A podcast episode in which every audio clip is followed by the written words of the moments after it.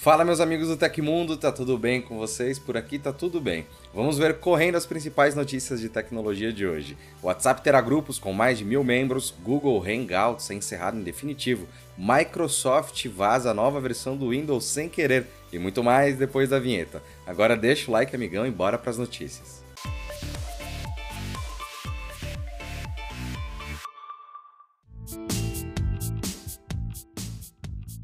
Nessa quinta-feira, o WhatsApp anunciou o lançamento global do recurso Comunidades. Visando organizar melhor as conversas, a novidade possibilita que os administradores e usuários reúnam vários grupos em apenas um espaço no mensageiro. A plataforma também anunciou um novo pacote de funcionalidades que chegará ao app na nova atualização. Por exemplo, suporte a chamadas de vídeo com até trinta e duas pessoas e a criação de grupos com até mil e vinte e quatro membros. Conforme o exemplo divulgado pela Meta, a aba Comunidades aparecerá na parte superior das conversas do Android ou na parte inferior do iOS. Nessa área, os administradores podem criar comunidades ou adicionar grupos existentes a uma comunidade. Com a novidade, os usuários terão maior facilidade para navegar entre os grupos, bem como os administradores podem enviar mensagens importantes para todos os grupos de uma comunidade simultaneamente. Além de chamadas de vídeo com trinta e duas pessoas e grupos com até mil e vinte e quatro integrantes, a recente atualização do WhatsApp traz mais funcionalidades. Os administradores terão liberdade para excluir mensagens e enviar arquivos de até dois gigas,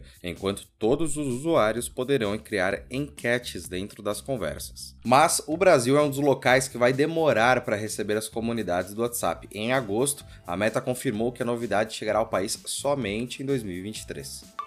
E a Lenovo está lançando um novo desktop, que é uma verdadeira máquina. O Neo cinquenta S vem com a décima segunda geração de processadores Intel, possui um sistema de resfriamento inteligente otimizado que ainda ajuda a reduzir o consumo de energia, e seu chassi é oitenta e cinco por cento feito com material reciclado pós-consumo, sem pintura, o que é bem sustentável. Vale dizer que ele vem com o serviço Premier Support, um ponto de contato único para gerenciar o seu caso até que ele seja totalmente resolvido, seja ele básico, técnico ou complexo, além da garantia para peças e mão de obra no local. E a Lenovo consegue oferecer tudo isso de suporte porque confia no produto. Afinal, a linha Think está há mais de trinta anos no mercado de P Cs corporativos, desenvolvendo produtos que garantem durabilidade e confiabilidade. E ficou interessado? Confira mais detalhes do Neo cinquenta S no link que está embaixo na descrição.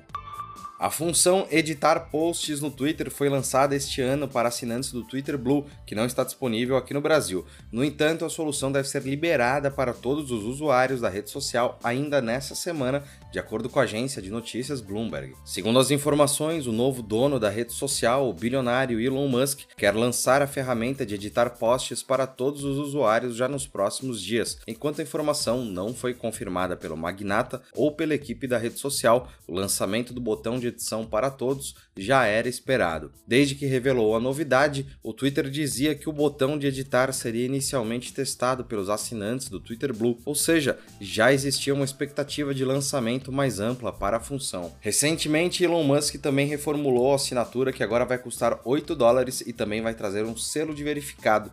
No entanto, entre os recursos da versão paga, o botão de editar não apareceu listado. De surpresa, a Sony revelou todos os detalhes e preço do PlayStation V R dois, que teve seu lançamento confirmado no Brasil. Prepare bem o bolso e já anote na sua agenda. O periférico será lançado oficialmente já no próximo dia vinte e dois de fevereiro, com o preço sugerido de quatro mil quinhentos e noventa e nove reais. Um precinho bem camarada, né? Em vinte e dois de fevereiro de dois mil e vinte e três, chega, além do PlayStation V R dois, a base de carregamento do novo controle P S V R dois Sense, o joystick, que promete uma imersão sem precedentes. O kit do PlayStation V R dois traz um headset P S V R dois, controles P S V R dois Sense e fones de ouvido estéreo por quatro mil quatrocentos e noventa e nove reais e noventa centavos, mas também há uma opção de bundle por quatro mil setecentos e noventa e nove reais. O bundle V R dois mais Horizon Call of the Mountain traz ainda o voucher da PlayStation Store para o jogo Horizon Call of the Mountain, o headset P S V R dois, controles P S P S V R dois Sense e fones de ouvido estéreo. E a partir desse mês também começará a pré-venda dos jogos do periférico, mas os preços no Brasil ainda não foram divulgados pela Sony. Por aqui o acessório poderá ser encontrado em grandes varejistas em pré-venda a partir de quinze de novembro. O WhatsApp lançou na noite de ontem a opção de esconder o status online dentro do aplicativo para todos os usuários. Disponível para Android, iOS e Web, a ferramenta de privacidade permite esconder a presença no aplicativo para pessoas selecionadas ou para todas as outras. A ferramenta começou a ser disponibilizada fora da versão beta para alguns usuários no início de outubro. Agora, com a distribuição em massa, qualquer usuário do WhatsApp poderá esconder quando está disponível no aplicativo. Para esconder o status online do WhatsApp, tanto em smartphones quanto na versão web, é preciso que o usuário acesse as configurações do aplicativo. Em seguida, basta fazer o seguinte caminho: selecionar a opção privacidade, em seguida selecione visto por último e online. Selecione a opção de manter contatos ou para ninguém notar sua presença online. Vale notar que esse status online é atrelado ao visto por último. Assim, ao selecionar entre todos, meus contatos, meus contatos exceto e ninguém, o status também poderá ser o mesmo utilizado na opção anterior ou para todos que falarem com você. Para esconder o status online de todos, basta selecionar em visto por último a opção ninguém e na opção seguinte selecionar a opção mesmo que visto por último.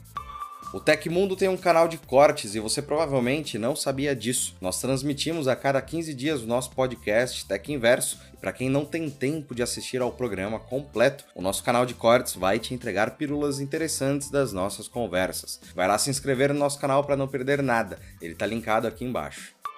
O Google executou no começo da semana mais uma etapa do processo de descontinuação do Google Hangouts, o antigo serviço da empresa para conversas privadas individuais ou em grupo. Desde o primeiro de novembro de dois mil e vinte e dois, não é mais possível utilizar a plataforma Hangouts na web, que é o site do serviço para navegadores. O web app até abre em sua tela de apresentação, mas agora conta com um aviso que recomenda a todos os usuários que façam a migração para o Google Chat.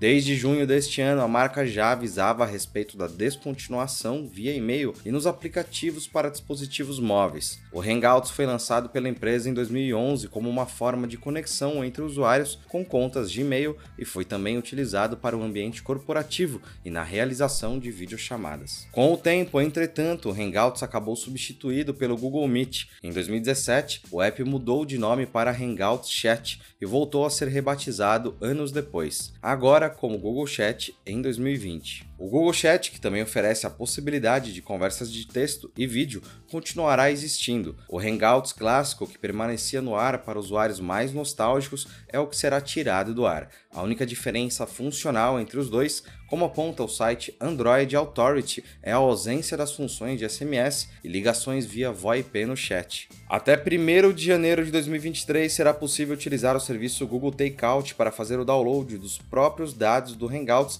para evitar a perda de histórico de conversas.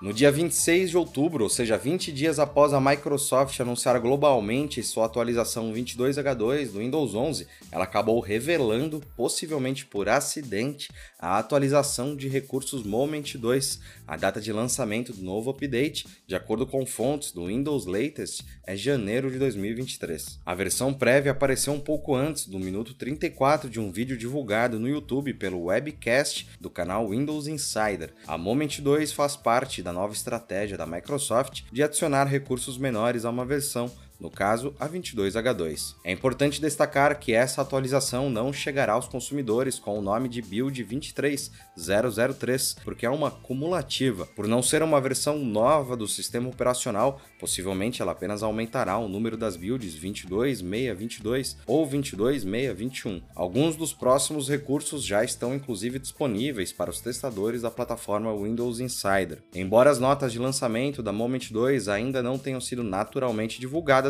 um dos novos recursos que pode estar a bordo é a tão esperada barra de tarefas otimizada para tablets. Essa novidade é justamente o que aparece no vídeo postado pelo canal Windows Insider no YouTube. Um outro recurso no qual se aposta, mesmo porque já foi anunciado no evento Surface em outubro, é a integração do iCloud no aplicativo Windows onze Fotos. Esse update vai permitir que dispositivos iOS sincronizem fotos com um P C da mesma forma que é feito com o aplicativo Fotos do macOS. Agora que os usuários começam a se acostumar com a nova sistemática da Microsoft de não enviar todos os recursos em um único pacote, é possível perceber a utilidade da decisão. Agora os usuários não precisam mais esperar por novos recursos por meses, até a próxima grande atualização. E aconteceu na história da tecnologia. No dia três de novembro de mil novecentos e cinquenta e sete, a União Soviética lançou o Sputnik dois, a segunda espaçonave lançada na órbita da Terra e a primeira espaçonave a transportar uma criatura viva em órbita. Laika, uma cadelinha husky siberiana, infelizmente sobreviveu apenas algumas horas de voo e morreu de estresse e superaquecimento.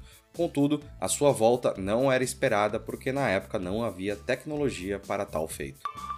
E se você gostou do nosso programa, pode ajudar muito a gente mandando um valeu demais aí embaixo. Todos os links estão no comentário e descrição. E essas foram as notícias do Hoje no Tecmundo dessa quinta-feira. Vale lembrar que o nosso programa vai ao ar de segunda a sexta, sempre no finzinho do dia, exceto feriados. Aqui quem fala é o Felipe Paião e amanhã tem mais. Você pode me encontrar lá no Twitter pelo arroba Felipe Paião. Espero que vocês continuem se cuidando, a gente se vê amanhã. Um abração e tchau, tchau.